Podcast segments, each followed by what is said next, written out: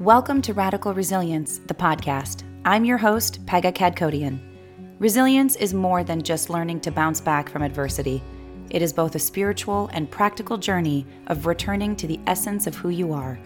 With radical resilience, life can throw anything at you, and no matter how tossed around you get, no matter how hard you fall, you have the ability to get back up and come home to yourself. Here are the inspirational stories of women who embody radical resilience and learn the resources you need to reclaim your passion, purpose, and power. Hello, everyone, and welcome to Radical Resilience, the podcast. As always, this is your host, Pegah Kadkhodaian. I'm really excited to have today's guest on. She is a dear friend of mine and colleague, and someone with whom I've partnered up to do a variety of things. And more than anything, I just value her because she's somebody who walks the talk. She works with people one on one, doing transformational work, helping them to overcome their inner obstacles so that they can really fully step into who they are and fulfill on their life's purpose. Susan, welcome to the show. Thank you so much, Pegah. That really moved me. Actually, I, I felt that from your heart, and I, I really appreciate that. Thank you. Yeah, of course. So, Susan, the reason I asked you to be on the show, aside from just being awesome expert in this field of transformational work that we're doing is that your story really inspired me when you shared with me, I think it was a couple of years ago, the journey that you've been on in terms of your personal development and your overall health and well-being. I, I was so struck because it's a it's a story that we can all relate to. I, I have a, a similar narrative myself and as you told the story, I was really taken aback by your humility and how you used what happened as a springboard for doing the work that you do in the world with people.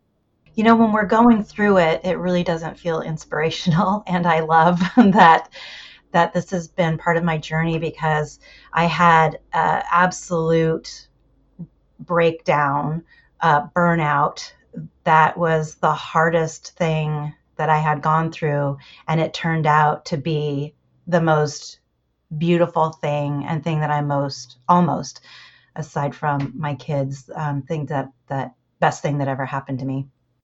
I always remark at that, you know, when, when people tell us their stories of resilience, that it was in that moment of breakdown that they were actually able to break through and that that moment of darkness and or profound pain was the opening they needed to wake up.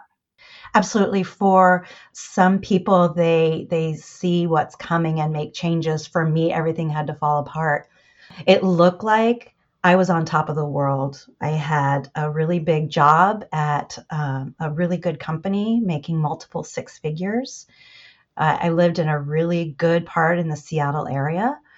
Um, my kids were going to great schools. I had money in the bank. I worked out. I took my kids to um, practices when I could, and it just it looked like I really had my shit together. And um, what it really looked like was, you know, how you see a duck gliding across the pond, but then if you look underneath, you see their little duck feet just pedaling like crazy, just trying to get across the pond.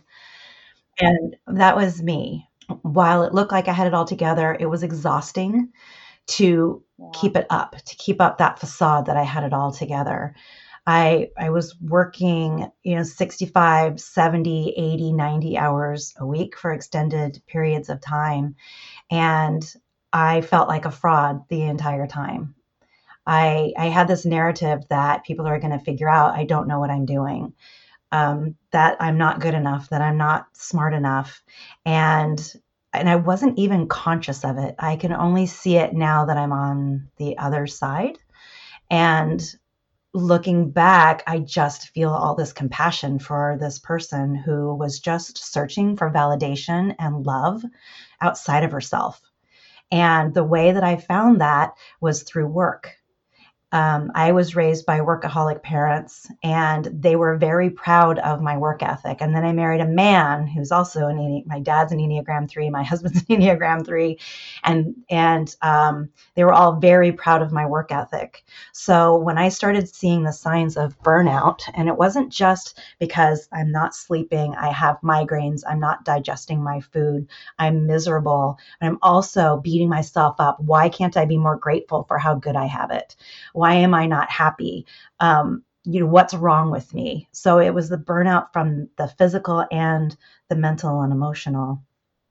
I think that so many of our listeners can relate to that story, to can relate to that narrative because our Western culture perpetuates that way of thinking, right? And even just to hear you say appearance on the outside, it appeared that you had it all together. You know, you were the sort of picture perfect ideal of what we think about when we say the word success. And yet, under the surface, there was so much more going on. And so many of the clients I work with, this is their exact narrative, right? They're just, they're exhausted, they're burnt out.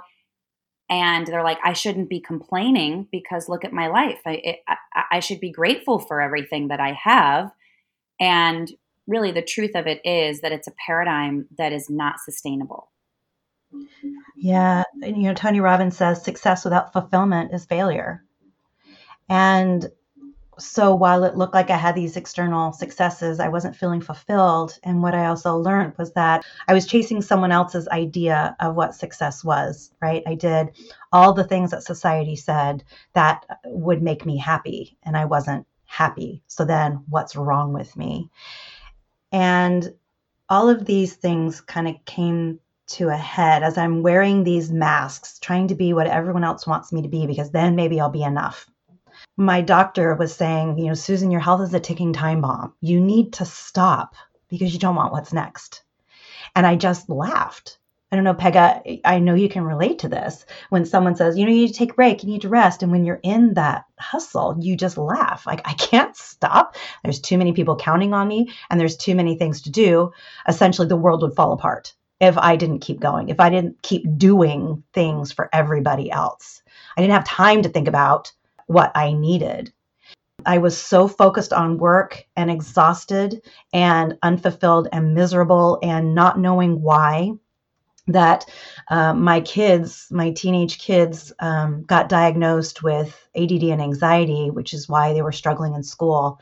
And that, the straw that broke the camel's back, because I felt like a failure as a mom on top of everything else.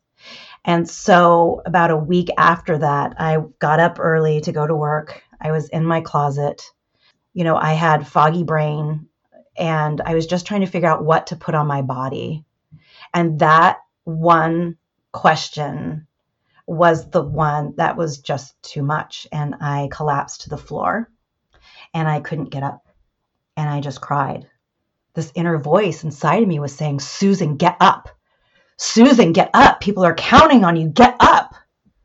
But I I couldn't. Like I I couldn't for my kids, for my husband, for my job. I, I couldn't get up for me. I couldn't get up for anybody. That's what it took for me to wake up and see that what I was doing wasn't working. And I was actually housebound for three months. Um, it almost killed me. I had suicidal ideation. I um, had to go to therapy for three times a week. I had to take the Family Medical Leave Act from work. And it was in this force that I finally had to take a look at what was driving me and what I was running from. And in this recovery time was when I actually began the, the, the exploration and the curiosity because I had been a lifelong learner. I had been to five different Tony Robbins events.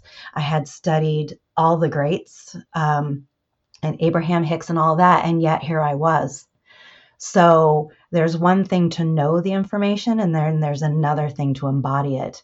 And in this breakthrough, um, that's that's where I finally had no choice but to rest and sleep and be. And when my therapist and my coach said, you know, your assignment this weekend is to just be, I said, um, is there like a checklist for that? Like, what does that mean?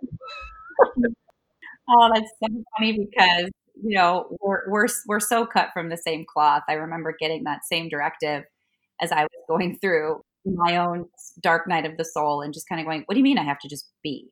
How do I how do you do that? Is there is there a how to manual for that?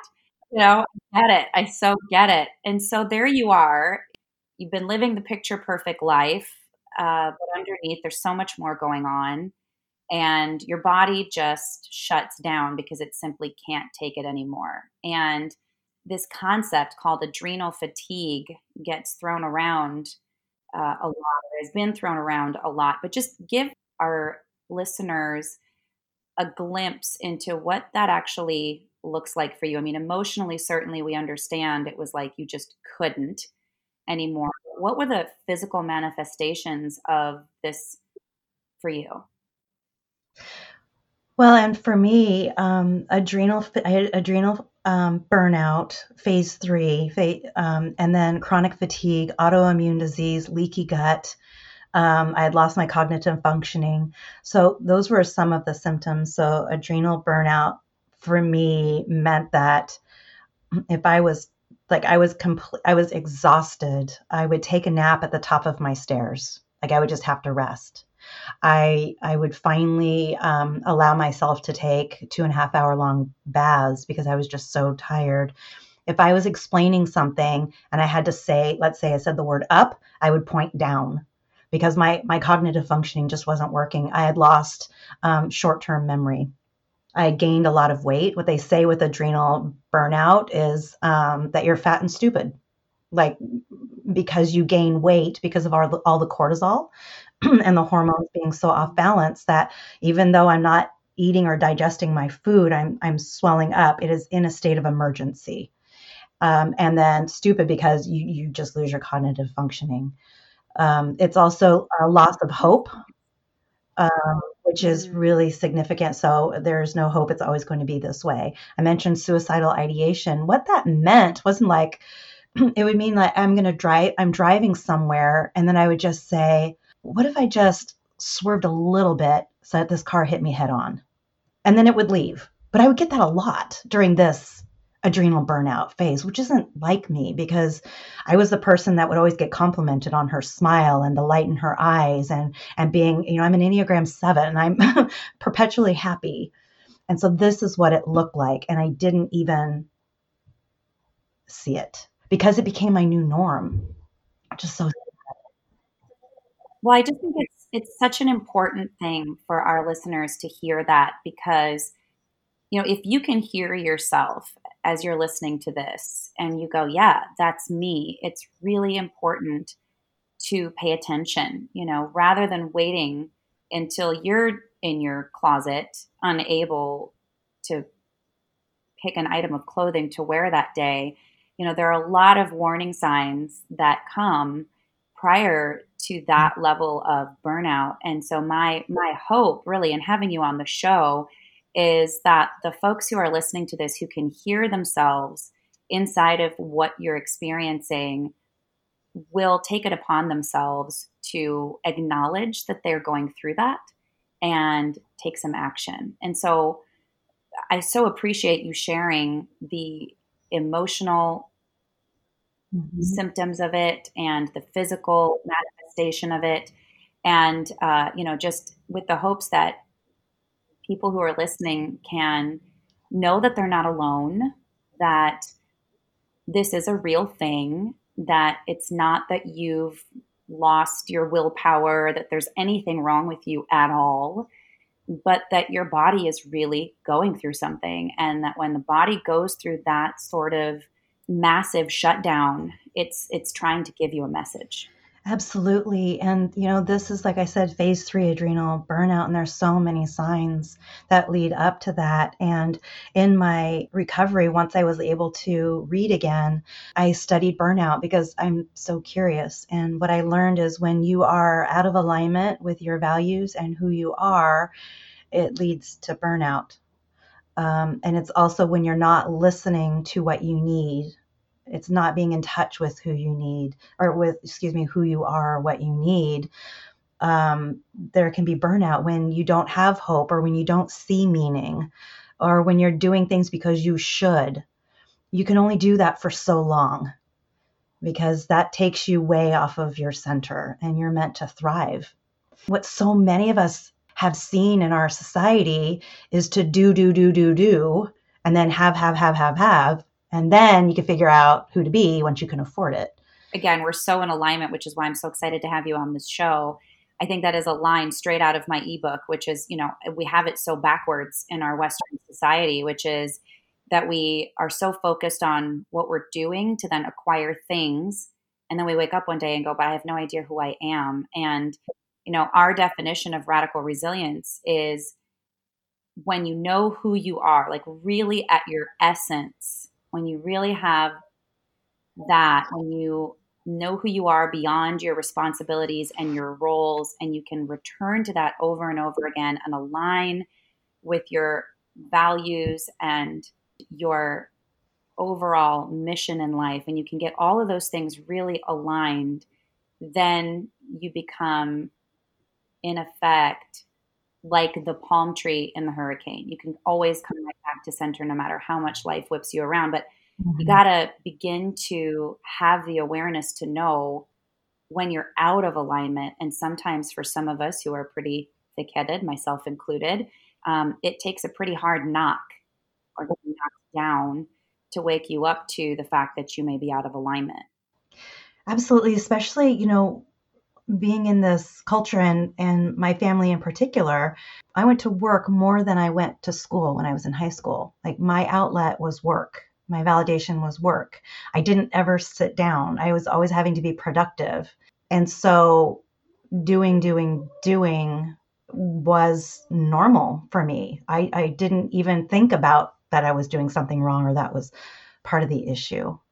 And so just learning uh, your values and learning about what play is for you and giving yourself permission to play and what your interests are and mm. what you what your dreams are and then getting into the alignment of that just like you said and, and coming back to that center and tr- like take a breath and trust yourself like that's that's where you can start thriving and that's my goal with my clients is for them to be able to trust themselves and like i love that palm tree vision in the hurricane because life is hard, right? And stuff happens and it's just coming back to center. And so you can go way off center because stuff happens, but you don't have to live there.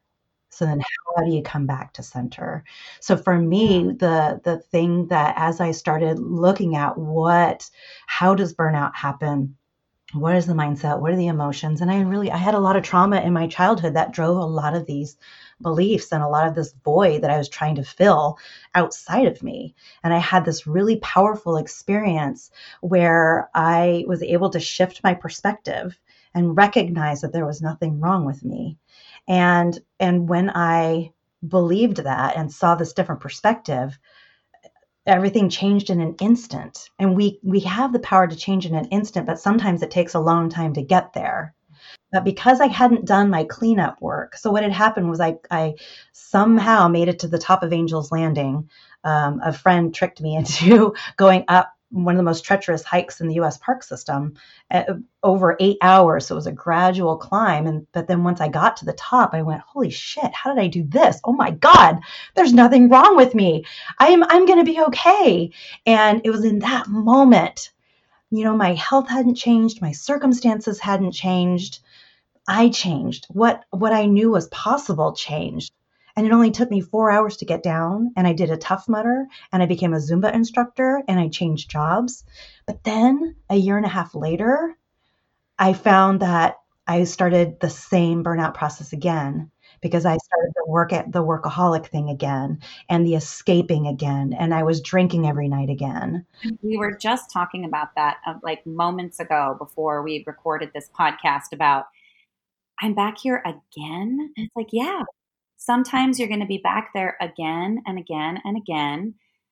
until you learn the lesson and then you'll just be back there again in a different iteration of it. So, you know, I'm glad to hear you say that because I think so many people have this sort of, you know, uh, overcoming the odds story, right? This is like my story of victory and overcoming this thing. And if they make it seem like it's just sort of one and done, you know, I had this moment of awakening on top of this mountain and I realized everything could be different. And then I did X, Y, and Z and look at me now. And the truth is that it's not that. The truth is that we continue to relearn the lessons and relearn the lessons and relearn the lessons, you know, and we just continue to evolve upward as we continue to cycle through these things. And so I, am really glad to hear you say, like, I was right back there because it isn't a one and done kind of thing. There was more work to do.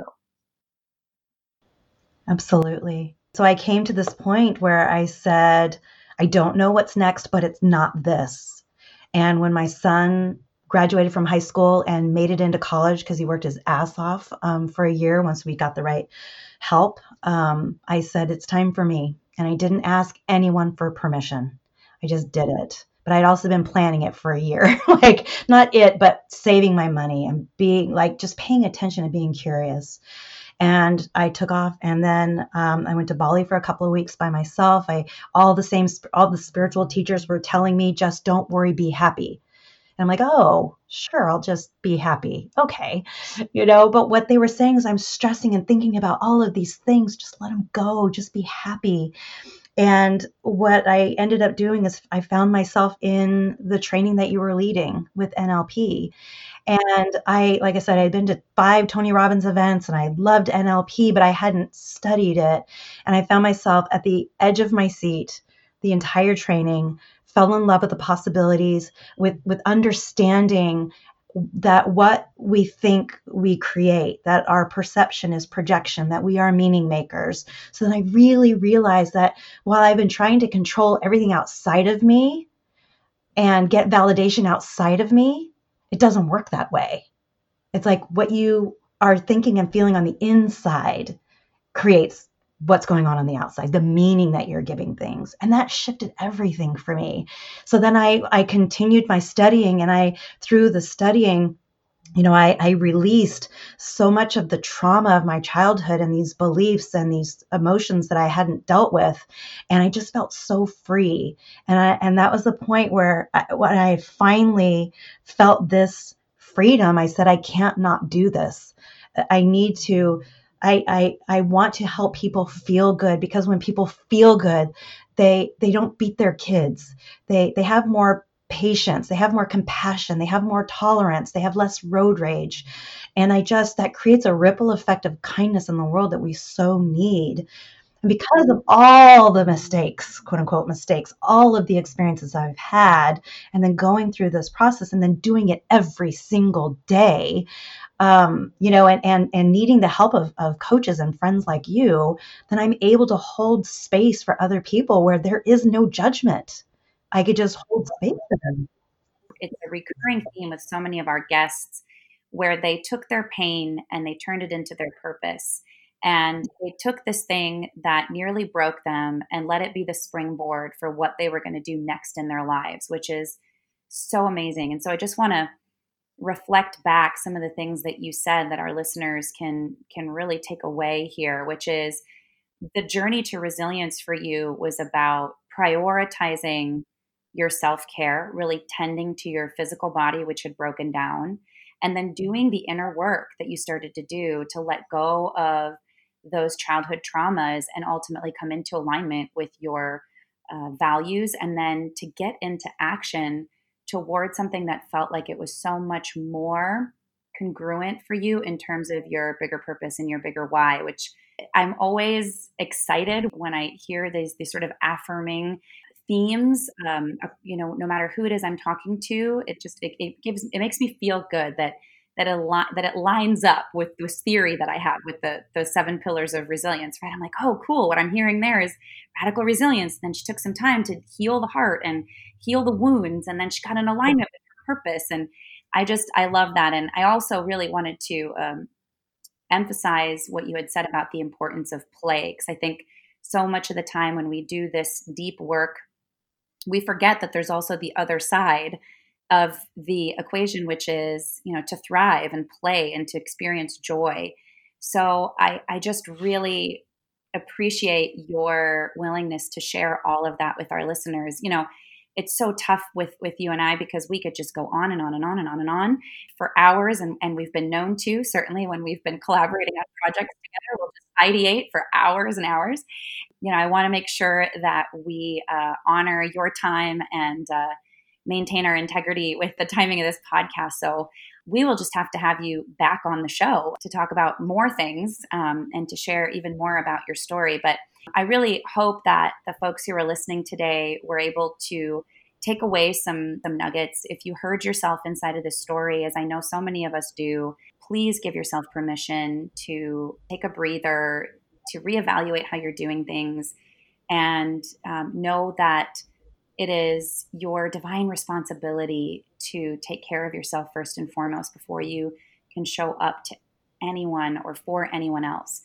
So, Susan, thank you so much. If our listeners want to find you on social media channels and Instagram, what what is your handle and, and how can they get in touch with you? Yeah, absolutely. It's Susan Palmer Wood, and that's on all the socials um, LinkedIn, Facebook, Instagram, and also my website, susanpalmerwood.com. So there you have it, folks. Susan Palmer Wood, our guest. If you want to get in touch with her, um, feel free to do that on any one of her channels or her website. Thank you for having me. We will be back next week with another guest on Radical Resilience, the podcast. So join us then. From my heart to yours, with so much love, light, and aloha. Namaste. I'm Pegah Kadkhodaian. Thank you for listening to Radical Resilience, the podcast. You can find us on Instagram, Facebook, and YouTube. Be sure to go to Apple Podcasts to subscribe and rate. And remember to share this with all the amazing women in your life. Join us next week for another episode of Radical Resilience, the podcast.